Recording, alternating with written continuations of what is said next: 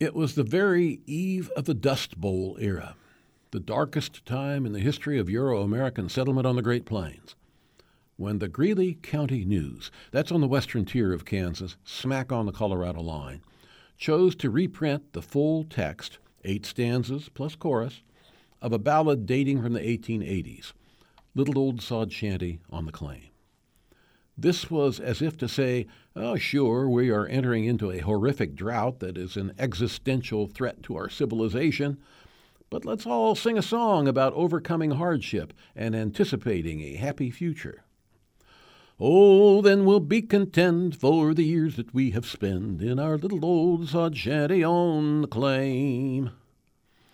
Just a few years earlier, in 1926, Mrs. A. D. Anderson formerly of Bismarck, North Dakota, rode home from Bellingham, Washington to her friends on the plains. She announced that her fellow expatriates in the Northwest had formed a North Dakota club and chosen as their club song Little Old Sod Shanty on the Claim. And we'd forget our trials and our troubles as we rest in our little old sod shanty on the claim. Good times and bad wherever you go.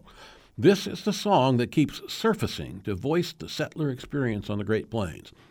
Listeners know that I am a great lover of the folk masterpiece Home on the Range, and have declared it the greatest piece of lyric folk poetry ever to grace the culture of the North American plains. But Little Old Sod Shanty on the Plains is the people's choice, the anthem of the settler society on the plains. Its origins have, until recently, been obscure and disputed.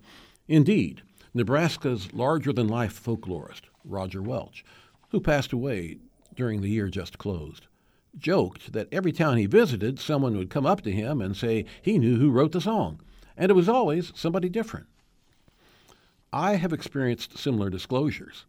In 1991, a great granddaughter of a German immigrant from Pennsylvania named Everett Calvert Motts asserted he was the true author of Little Old Sod Shanty. As proof, she produced a cabinet card of Motts standing on his homestead claim with the text of the song printed on the back.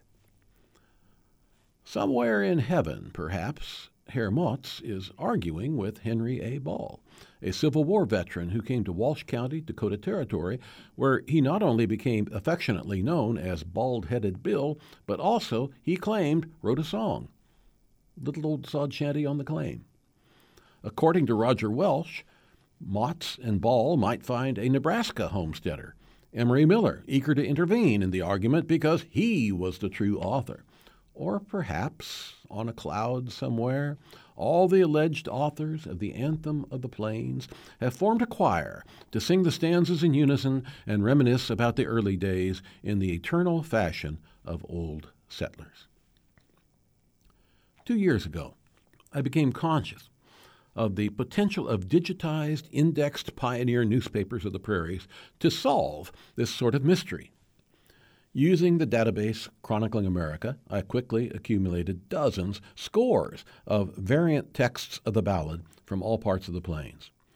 I determined that western Kansas was ground zero for the propagation of the song, but I lost the back trail in 1883 the ballad seemed to emerge at that time unattributed in multiple sources. Since then, I have taken the search into a larger database, newspapers.com, and cracked the case. I believe I can tell you who wrote the ballad under a different title in Smith County, Kansas in 1880. I also believe the song traveled to Dakota Territory, and after metamorphizing on the northern plains, returned to Kansas in 1883 and sprawled all over the plains from there. Stay tuned and I'll sort this out.